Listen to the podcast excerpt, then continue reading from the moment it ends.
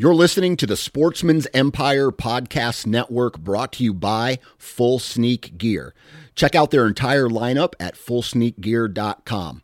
Also, be sure to check out our entire stable of podcasts at sportsmansempire.com. Interstate Batteries offers a wide variety of batteries for your everyday needs. Stop into one of their thousands of retail locations and talk with a battery specialist about batteries for your truck, trail cameras, and even those weird batteries for your rangefinder. Interstate Batteries even offers cell phone repair in certain locations. For more information, visit interstatebatteries.com. Interstate Batteries, outrageously dependable. Welcome to the Nine Finger Chronicles Hunting Podcast. I'm your host, Dan Johnson, and I can't believe that 2024 marks 10 years of podcasting. Over the last decade, I have had the pleasure of talking with hundreds upon hundreds of passionate outdoors men and women who share the same excitement for hunting as I do. Whether you hunt public lands or private property, shoot traditional archery equipment or high powered rifles, we all have one thing in common and that's our love for the great outdoors. This year, I plan on continuing that tradition and bringing educational and entertaining content to your ears. Thank you for your continued support, and I hope you all have the best seasons of your life. Good vibes in, good vibes out.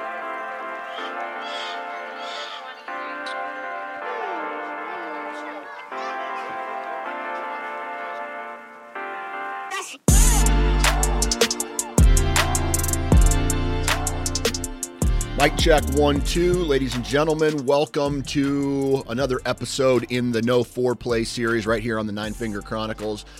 I'm your host, Dan Johnson. And before I get into today's episode, every time I post a podcast or launch a podcast or, or post a question or uh, I don't necessarily voice my own opinions per se. Sometimes I do you know, not about other states, but usually about Iowa where I live, there's always negative feedback associated with it. And there's a lot of people out there who have reached out to me and they're like, hey, I don't want to listen to politics.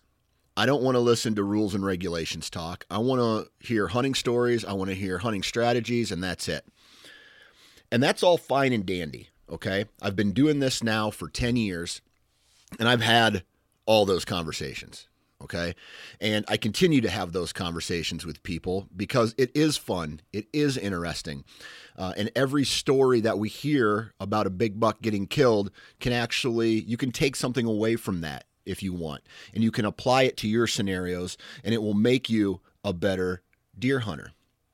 But for the future of hunting, somebody has to have the conversations that are uncomfortable. And I don't see a lot of people doing it.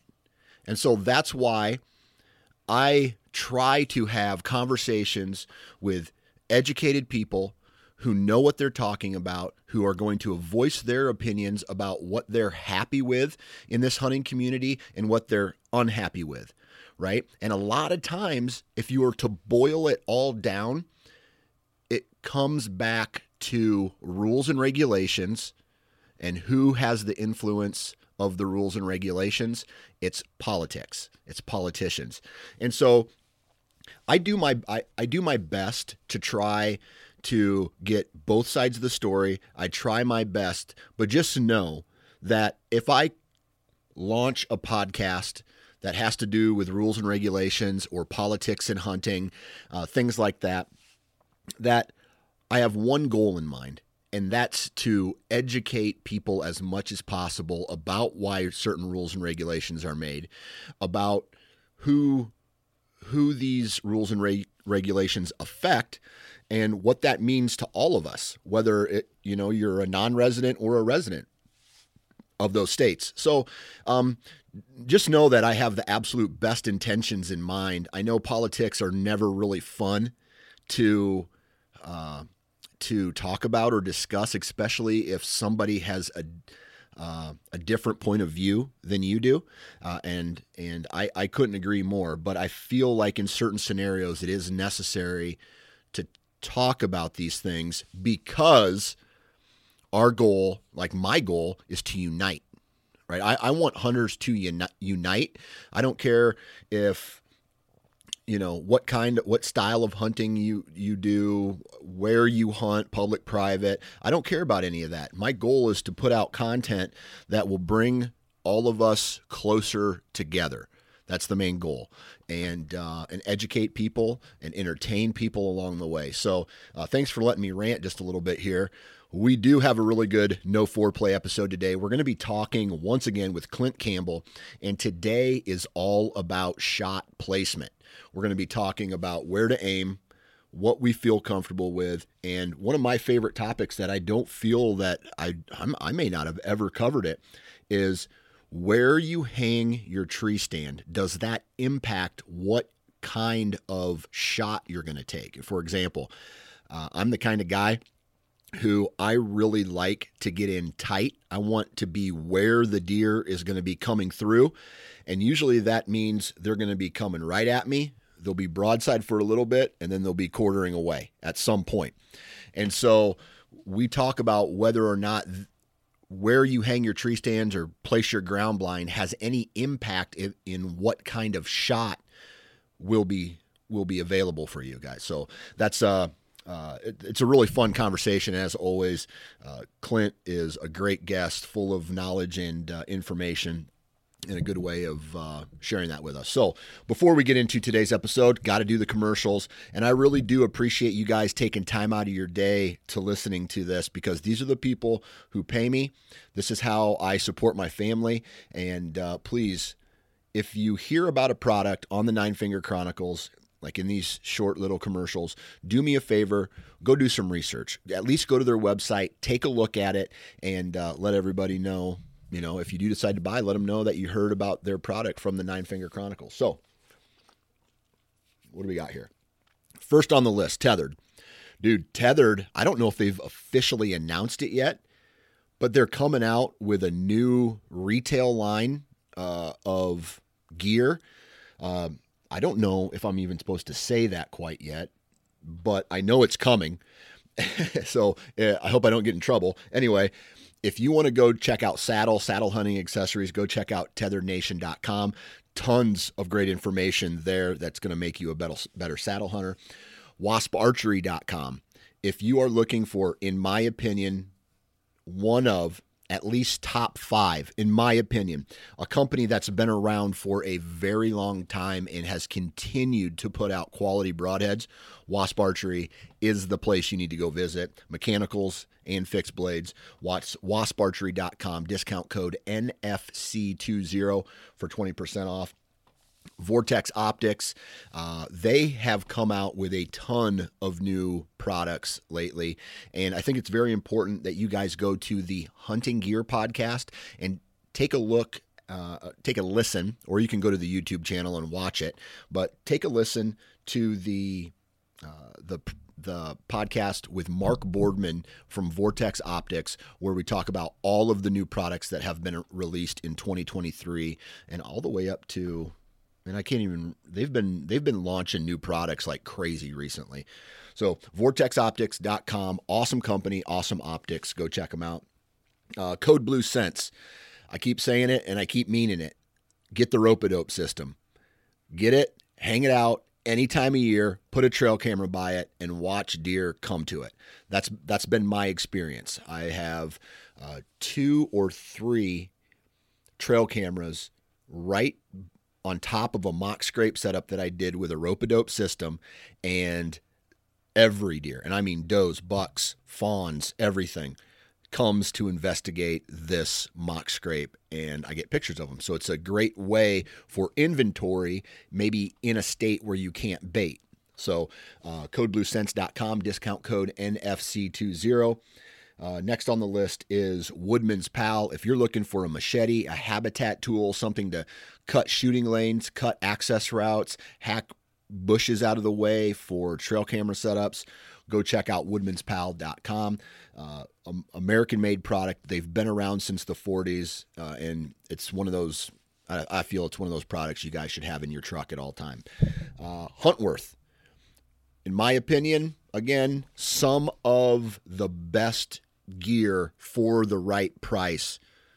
Like I'm going to put their product line up against the elite brands of of camouflage and it's because I've had it over a year now to mess around with the quality of the products. They're durable, they're well made, they're comfortable, great fit and they their layering system is legit, right? They have everything you need for any temperature. So go check out uh, Huntworth huntworthgear.com. Check out their website and uh, take a look and follow them on Instagram because they throw out a lot of discount codes. I think the next one, I'm not sure, probably some something in the springtime uh, is when they'll have a, another discount code available. So that's coming up.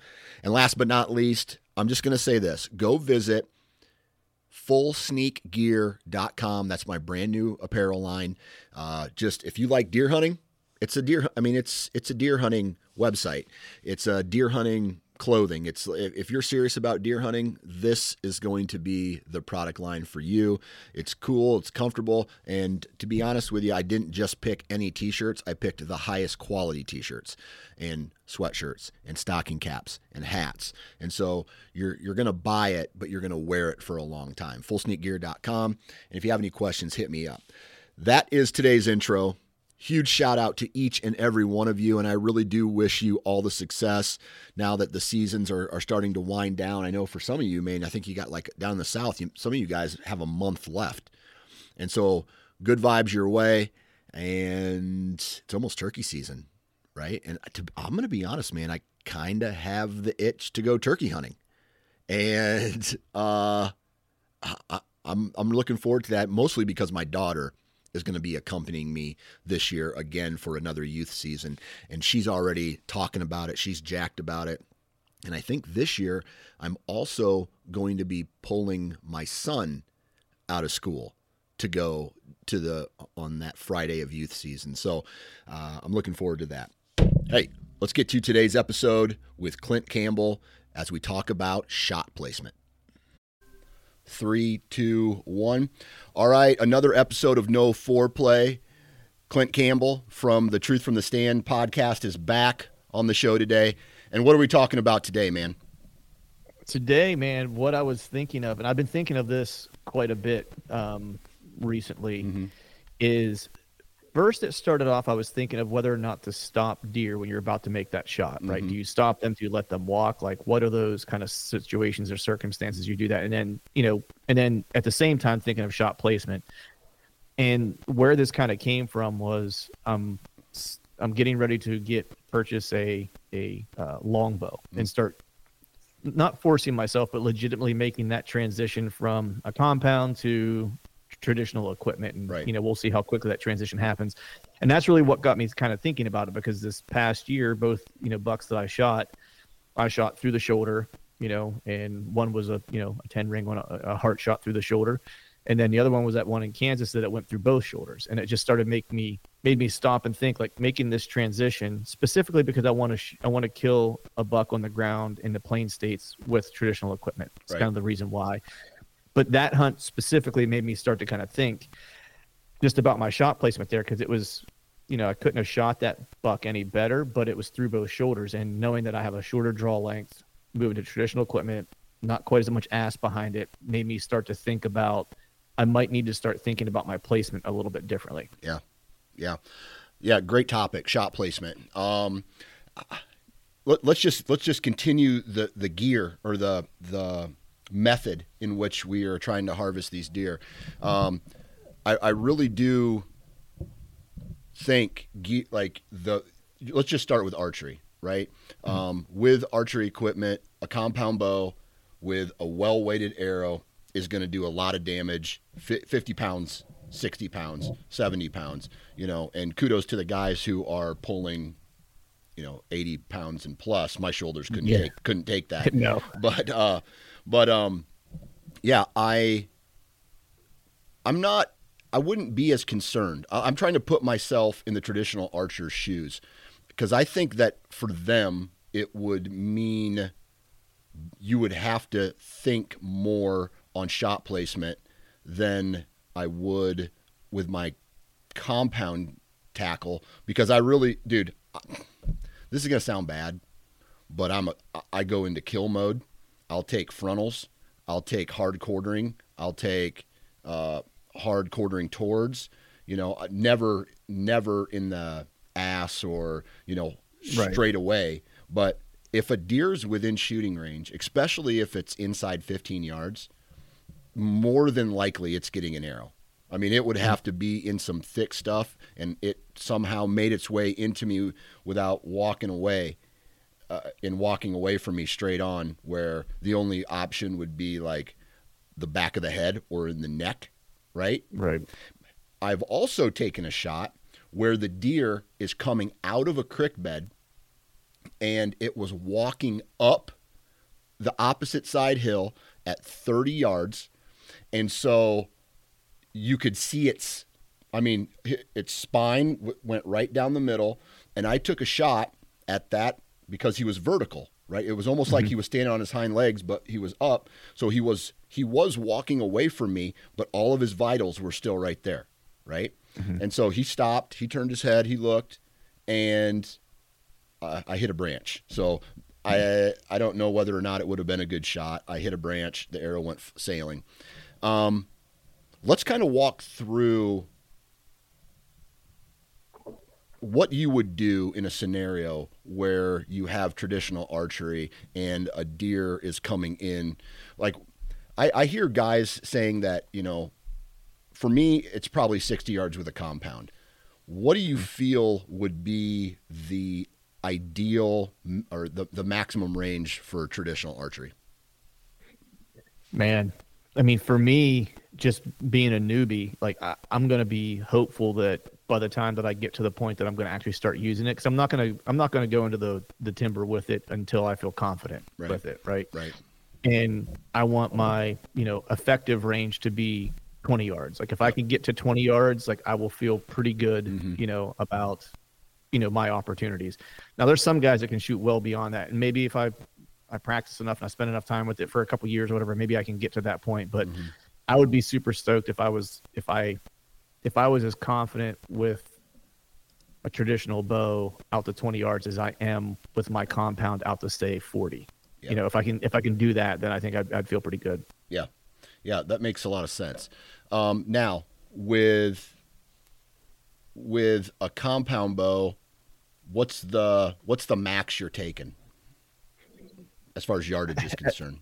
Yeah, I mean, if like in Kansas, like just because like it's it's open, right? Mhm. I always kind of said there would that would probably be the longest shot I would take would be in a place, whether it's Kansas, Nebraska, just like open area, like I Mhm. guess is a better way to say it.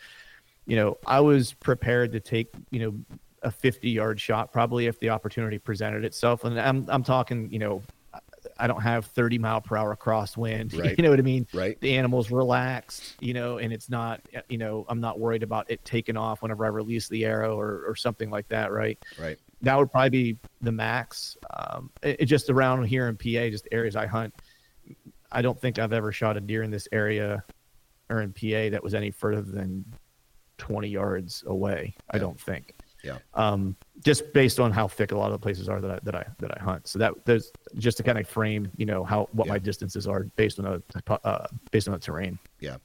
Okay. So usually, and I'm not saying every time, but usually when you start talking into this trad, um, this trad uh, type of equipment, you're talking about r- really heavy FOC and really heavy total arrow weight in general. Okay. So that means a slower an, uh, arrow, more momentum, however, and um, and so, do you think that traditional archers have to take different shot angles in order to effi- uh, effectively kill uh, a, a big game species like a whitetail or mule deer or elk?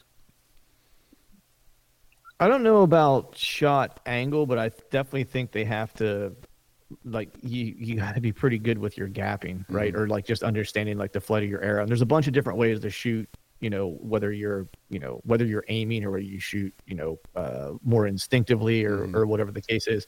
But it's just being able to know where that arrow is ultimately going to going to land. Mhm. I think for me, like when we start talking shot angles, like and just in talking to a buddy of mine last night, we were kind of chopping it up about it. He was actually saying one of the hardest ways for someone moving from compound to traditional one of the most challenging things to do is to actually use it in a saddle one mm-hmm. just especially that you know offside or a weak side shot but two from an elevated setup when they get really close mm-hmm. you know he's like the mistake that a lot of people will make is they constantly practice that 20 yard shot he's like that's actually like the easiest shot you're going to get with traditional equipment you know because it's just it's longer a little bit more to deal with in the in the tree he's like the tough shot is is that they get you know, 10 yards and in and they're right on top of you. Even with a compound, like that's a tough shot because it's such a high angle mm-hmm. or whatever, right? Mm-hmm. Um, and you have to think about, you know, you're not shooting this bow up and down usually, like you kind of cant it to the side. Some folks do, you know, so mm-hmm. there's just a mm-hmm. lot more that kind of goes into it. And he was like, that's the shot that you want to spend time with. Yeah. Because that's the one that you end up watching a target buck walk away from you because you just can't get comfortable to take that shot because it's awkward for you. Right. You know? And so i think you definitely have to take it into consideration. I think what would probably where i would probably i don't want to say stumble but what i think will be challenging for me is just knowing when i have a good shot presented right? Because now to your point earlier like with my compound like man i feel as long as i can see something that will kill it i feel pretty good that i can that i can make that shot you yeah. know? Um and then that you know and that for me at least this isn't for everybody. Like i'm sure there's guys out there that are super like way more confident in their traditional equipment than than i probably ever will be. Um, but i'm looking more for that like classic like man i want to see yeah i want to see lungs. I want to try to get double lungs you know? Just it would make me feel a lot more comfortable. And it's probably part of it is just you know being new and having a learning curve to yeah. to get confident and know what my equipment can do and what it what it can't do right right all right, so that's the trad side of things. Um, right. Let's talk a little bit about um, the the compound. Right, you got your compound in the tree. Is there any shot that you won't take first of first of mm. all? I think what you were saying earlier, just the one that I absolutely won't take is like when they're facing away from me. Right. You know, I've I mean, I'm not telling any tales out of school here. I mean, I think we all love that that slightly quartering away shot, right? Mm-hmm. That gets your head their head away from you a little bit, gives you an opportunity to draw potentially, right? And then you stick it in that back rib and you basically take everything with it. Yep. You know, that's like the the money shot. Yeah. You know, I, the only one that I'm always hesitant to is the is the frontal. Like I've never taken a frontal shot. I've never been presented a shot on an animal that I wanted to kill. Yeah. That that was the only shot the only shot that it gave me. Yeah. You know, um, and this year, you know, gave me a lot of confidence just in my setup that I have to be able to take, you know, tough shots, you know, right. where it's like I'm dealing with shoulder bone and stuff like that. And I think it also depends on the, the critter you're chasing. Now, with my draw length and stuff like that, I would not take the shot that I took on the the whitetail in Kansas if it were an elk. I'll put it that way. Yeah. Right. I just wouldn't be confident that I have enough ass in my setup, you know, yeah. to to get the job done there. Um, but on whitetails, you know, other than the frontal, and even that one, like I feel like if it was close enough range, I feel like I, I feel like I would stick it in the inside of that pocket and yeah. let it rip. Yeah, I've had uh, my 2021 buck was the perfect frontal shot. Uh, buried it. I didn't hit his heart, and I didn't hit any lungs. Believe it or not, I hit right in the middle where the heart all those arteries and valves um, connect to the lung, and it went right in there, just Swiss cheesed it. And when mm-hmm. I was gutting the deer, the heart pretty much just rolled out without me having to pull it. It was it was a beautiful thing, and it hopped. Right. It did a bounce, bounce, fall over dead, right? And so, but that was at ten yards. Am I taking right. a frontal at thirty? No, absolutely not. Right. Twenty, if he's if he's calm, maybe. If his head's up, maybe he's at uh, I don't know. A scenario would be he's at a licking branch or something. But mm-hmm. here's one thing that I've noticed, and I think a lot of how you shoot deer depends on how you set up in the timber on like on in, within the terrain. Hear me out once, and I want to hear your thoughts on this. Mm-hmm. I hear guys talk about setting up away from trails. Like, okay, well, here's a scrape. I want to set up away from it. Or here is a, a main trail on this terrain feature. So I want to set up on the downwind side away from it and hopefully catch them coming in broadside. I don't like I I personally don't do that. I set up on the trail. I set up as close to where I think the deer is going to be as humanly possible. And so I think that actually has a lot to do with how I've taught myself to shoot deer with a frontal or a quartering towards or maybe even a maybe it it sneaks through one shooting lane I wasn't prepared for it and now he's still close but he's quartering quartering towards or I'm shooting down at him instead of uh, uh, you know completely broadside like this year this year was strange. This year, my buck was at 20, 25 ish yards, double lunged him, watched him fall over dead. Um, but every other deer, for the most part, that I've had has been inside 25 yards, has been extremely close to me, and I've, I've, I have not taken that, that, um, typical broadside shot on these deer. Mm-hmm. Right? I'm killing them with liver shots, quartering into backside lung, um, or even hitting forward on that same angle, hitting front uh, front side lung, and maybe coming out the neck and hitting uh, an artery in the neck, ble- bleeding to death. Um, I have found back in uh, in my day, dude, you shoot a deer in the lungs, they're gonna kick and they're gonna run as fast as they can. You hit a deer in the liver, they're gonna hunch and they're gonna walk slowly away right? And mm-hmm. so I've I've I've had deer react to uh, getting shot in the liver by falling over and dying in like I don't know 40 seconds. I've had mm-hmm. double lungs fall over dead in 40 seconds. I got to tell this story. My stepdad, oh man, this was a long time ago. We were both sitting in the same fence line. He double lunged a buck and we tracked it for one mile. Hmm. Super soaker blood trail. I mean, it was mm-hmm. it was like someone was dumping pop out of it, and it took it that long to die. Crazy, one of a one of right. one of one type uh, story.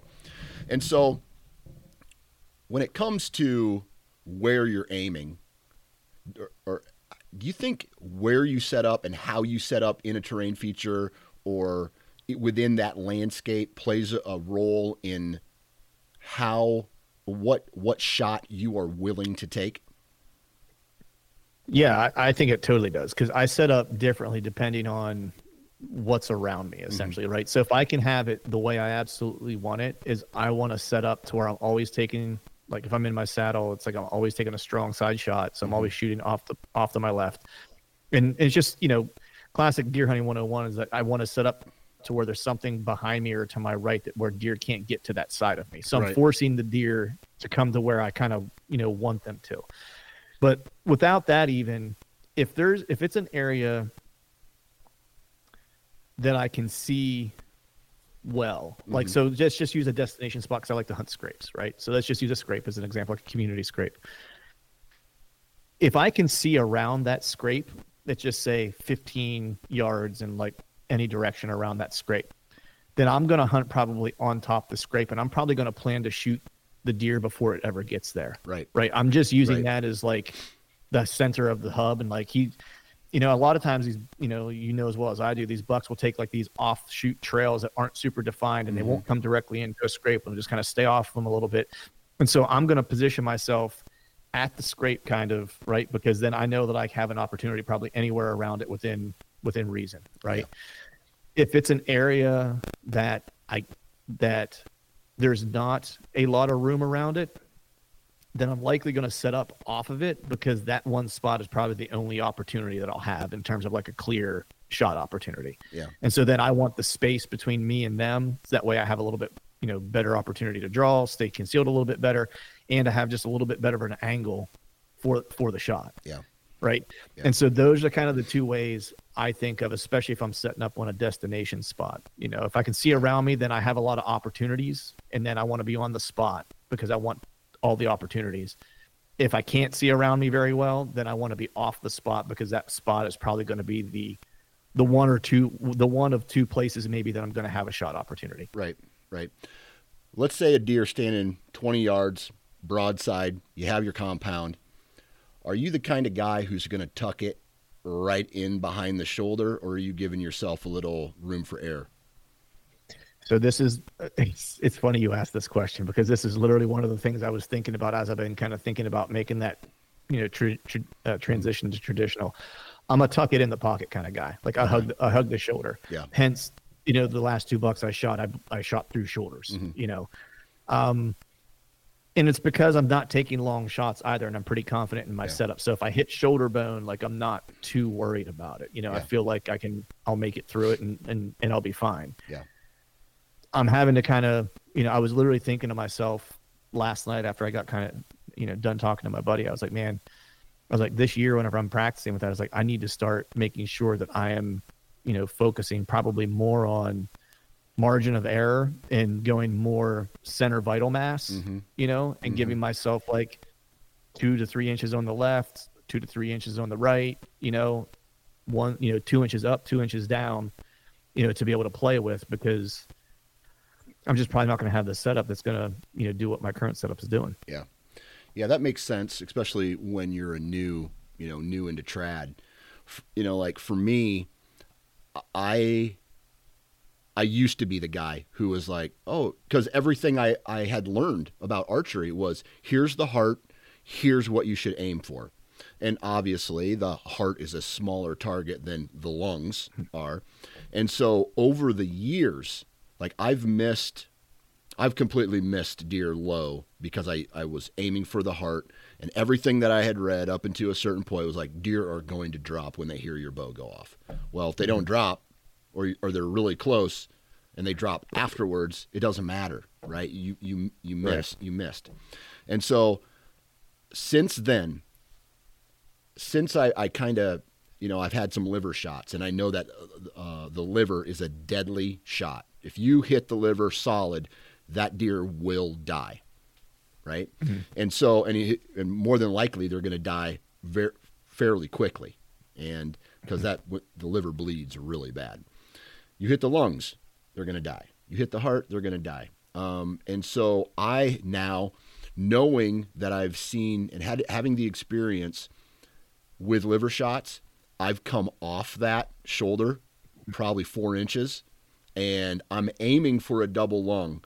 But then I know if I miss, like what you said, if I miss four t- inches to the right, there's still a chance I hit back lung or I hit liver. If I'm missing forward, I'm still in that shoulder pocket, and I'm you know front side lung potentially hard if it's low. Uh, and and so I've also dealt with high shots too, and so in the past I've you know like I've hit backstrap on uh, man several years ago I hit a, a deer backstrap where I've actually hit a deer below the spine, and it went through like it it went it must have went below the spine on this inch or whatever that is but because usually the lungs come right up into the I hit a deer there never found him and he came back the next year. And so whatever uh, Right. I, I was baffled that I didn't kill that buck anyway Yeah. um, so that's why I I don't I don't shoot the pocket anymore I I come off of it knowing that I have a margin of error. There was one guy, I forget his name, but he always used to say, he says, shoot him in the middle, find him in the morning. And I'm just like, no, I, I want to watch, I want to watch him die in sight. That's the Right. goal. So Right. That's hilarious, man. Yeah, it's funny because like I definitely am a hug the shoulder guy Yeah. uh, from the left and right, but for my up and down, I'm center up and down. Me like too. I don't I don't pl- I don't play the drop. I No. never really have like I when I I shoot a single pin and what what the way I've set it up is I think it's like rough. I think it's 26 yards is where I have it set, Mhm. and I know at 26 yards if I'm shooting out the 30, I have about a three inch drop at 30 yards, right? Mhm. So I know if I'm shooting out the 30 yards from a tree, and I have a deer that's going to drop, and I'm holding it center mass, even if I'm hug- hugging the shoulder, if they drop, I have three inches up, it, Yeah. up basically up and down that I can play with, right? And so if I'm hitting, you know, if I sh- hold it center mass, I'm going to shoot three inches low at 30 yards. I'm going to still be in the bottom of the vitals if they don't drop. Yeah. If they do drop, I'm probably going to be you know, top of the lungs and still be still be a kill shot, right? Yeah. And then when they come in and they're under roughly like 15 yards or so, I'm going to naturally shoot a little bit high. And and whenever you're at that funky angle, right, you want you want to shoot just a little bit high, right, Mhm. because you want that exit wound, right, and and so it kind of takes all the guesswork out for me as to where I'm going to hold up and down based on the yardage. So I know if a 26 yard pin, I'm good from 30 to right up on my business, Mm-hmm. you know, in terms of holding it center up and down. Now, my left and right, I always try to hug the pocket, but up and down, I don't ever have to calibrate. It's always the same up and down. Yeah, that makes a lot of sense. All right, uh, deer comes in, and he's whether he's chasing a doe or he's on a mission or he's coming through, and you, he doesn't look like he's going to stop. What's your what's your stop strategy? Yeah. So I'm typically a I'm typically a stop the deer. Mhm. Um, probably just just out of habit. It, which I say that in the Kansas buck this year I stopped. The Pennsylvania buck I did not. Okay. You know, so but it was a little bit different scenario. The one in PA was, you know, October 16th. So he was just straight chilling, milling about, Mhm. doing a little browsing as he was, you know, probably late getting back to bed that morning. And, you know, not not a care in the world, right? Yeah. And then the Kansas one was November 7th that had two does around. Yeah. Right. And so, you know, I'm typically if I can shoot them without me letting them know I'm there, that's kind of what I'm for. Yeah. If they're with other deer and I don't and they're moving around and I can't predict kind of what they're doing or they don't give me a a real good kind of indication of like their specific line of travel that they're going to be consistent with that I Mhm. can shoot them on, then it's then I'm going to stop them, you know, and and and just give myself the best opportunity to to have my pin where I want it and, and let it rip. So that's kind of my my approach. I mean, I think it's it's always a crapshoot. So I, I don't ever say I stop all the deer or let all the deer walk. It just kind of depends on on the scenario. Yeah, man, that's a. I always think stopping deer. It's. I feel it's a necessity to do it, but if I can get an, if I can get a deer to naturally stop, then. Then I, I'm going to take that shot. You know, let's say all things all things considered, he's in my shooting range and he stopped. Uh, he comes in and he slows down and stops and I, you know, let the arrow go, and he takes a step forward. I'm still hitting a little back lung. I'm hitting some. You know, this is if he's broadside. Um, But I've also had the scenario happen where we talked about. You know, now I'm four inches off the shoulder. I am dead center, up down, and the deer. Uh, 2016, as a matter of fact, I stopped the deer because he was I. Uh, I grunted. He was going to walk out in this field. He took a hard left right towards me, and he was he was coming to investigate the grunt. And he saw deer out in the other field because I was uh, hunting on a fence corner crossing, and he came through uh, twenty. Let's just say twenty yards. I went bam. He got tense. I put the arrow right where I thought it was going to go. He dropped when he heard the arrow go off, and I spined him. Luckily, I spined him. He fell down. I put another arrow in him. It's over. But Right. but that was a scenario where if he would have dropped a little bit further, or if it was, let's say, 25, 30 yards and there was more reaction time, shit, that could have hit backstrap. It could have hit, I could have mm-hmm. missed high on him. And I, watching these studies, or if you go to YouTube and seeing how far a deer can actually drop, especially if they're usually the impressive ones are when their head is down feeding. Mm-hmm. That's Yeah. if their head's up, then they they can't react as much, which is which is something that is very important when watching uh, a deer's body language. Is very important. Are they spooked or are they just curious? Right? Are they Yeah. are they naturally moving through? Um, did you just rattle? Are they coming in frantic, searching? Like a lot, of, I feel a lot of that plays a, a role in whether or not you stop them. Yeah, hundred percent, man. I think it's you know time of year for me is is important as far as yeah. like whether or not I think I'm going to have to stop a deer or whether I would be willing to or not. Right, and distance makes a big difference. So I said, you know, the one in PA, you know, I didn't stop. I, I shot him walking, you know, and when I say walking, like he was barely walking, Yeah. you know what I mean? Yep. But that shot was also 12 yards, hmm right? So it's like, even if he did take a step, chances of it being any more than like a half inch to an inch back from where I was holding my pin, not a, not a big deal, Yeah. right? You know, the one in Kansas, you know, 27 yards, you know, little little bit different. Like I probably even if you were walking slow and let's just say it was October and he was by himself, you know, mid October and he was by himself, I'm probably still stopping him at that distance. Yeah. You know, but I like the element of surprise anytime I anytime I can get it, and that's one thing I've been kind of thinking about again with considering making that transition to traditional equipment, knowing that, man, I'm going to go from shooting short draw length, right? So my I probably shoot 260 F, you know feet per second is probably what my my bow is roughly, give or take. Yeah. Um, and I'm probably going to shoot like uh, 160 to 180 Yeah. with a traditional bow. You know, what I mean, depending on the setup and and stuff like that, right? So, Yeah. you know, I have to. I'm starting to take all this stuff into consideration because the game's changed. I mean, it's it, it's a Yeah. complete game changer. You know, like you got to Yeah. relearn everything.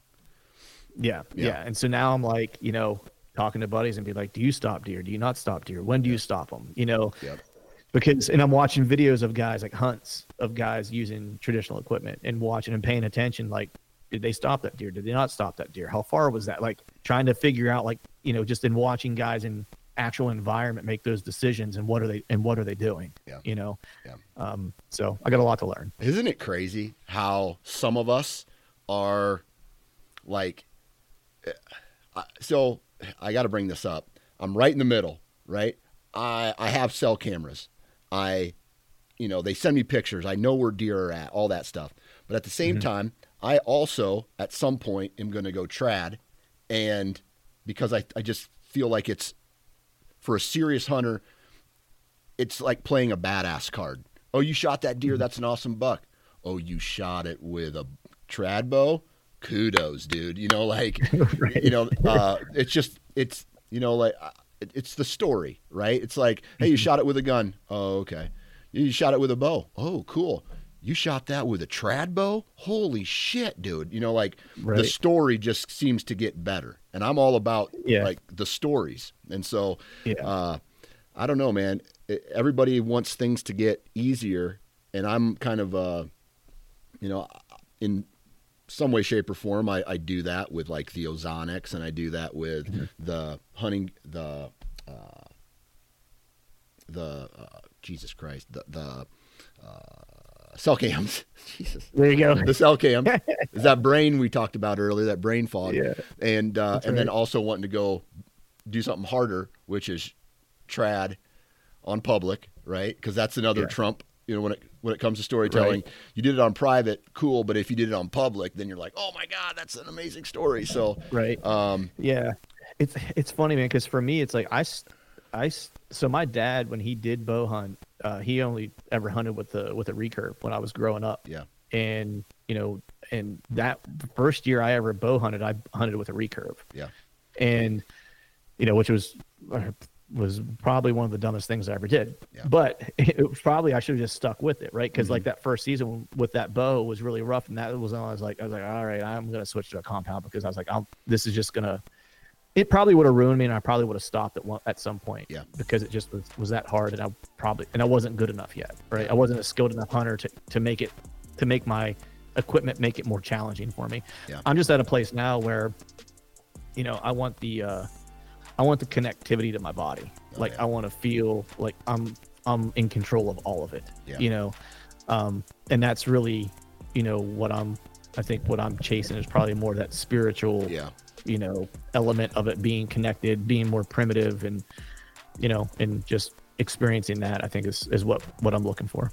You're you're the you're like Bo- uh, Bodhi from um, uh, you know you're, you're looking for the ride, man. You're looking for the perfect I am, dude. That is a great way to freaking say I it. know, man. dude. I'm looking for the ride because uh, literally, the my buddy I was talking to last night, we were talking about it, and I was like, I don't know. I was like, just the past several years, it was part of why I started doing jujitsu too. I love grappling, but it was more of like, how it makes me feel connected to my body, Mhm. like in a way that I've I've not felt connected to my body before, right? Yeah. Like, its capabilities, like it's the nuances of how it feels.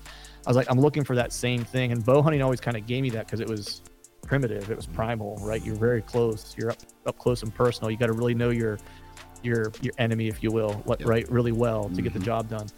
And and now once I kind of had that experience with my body in jujitsu, I was like, how do I take that same type of experience and how do I like get that type of intensity and connection and like Elevate it even more.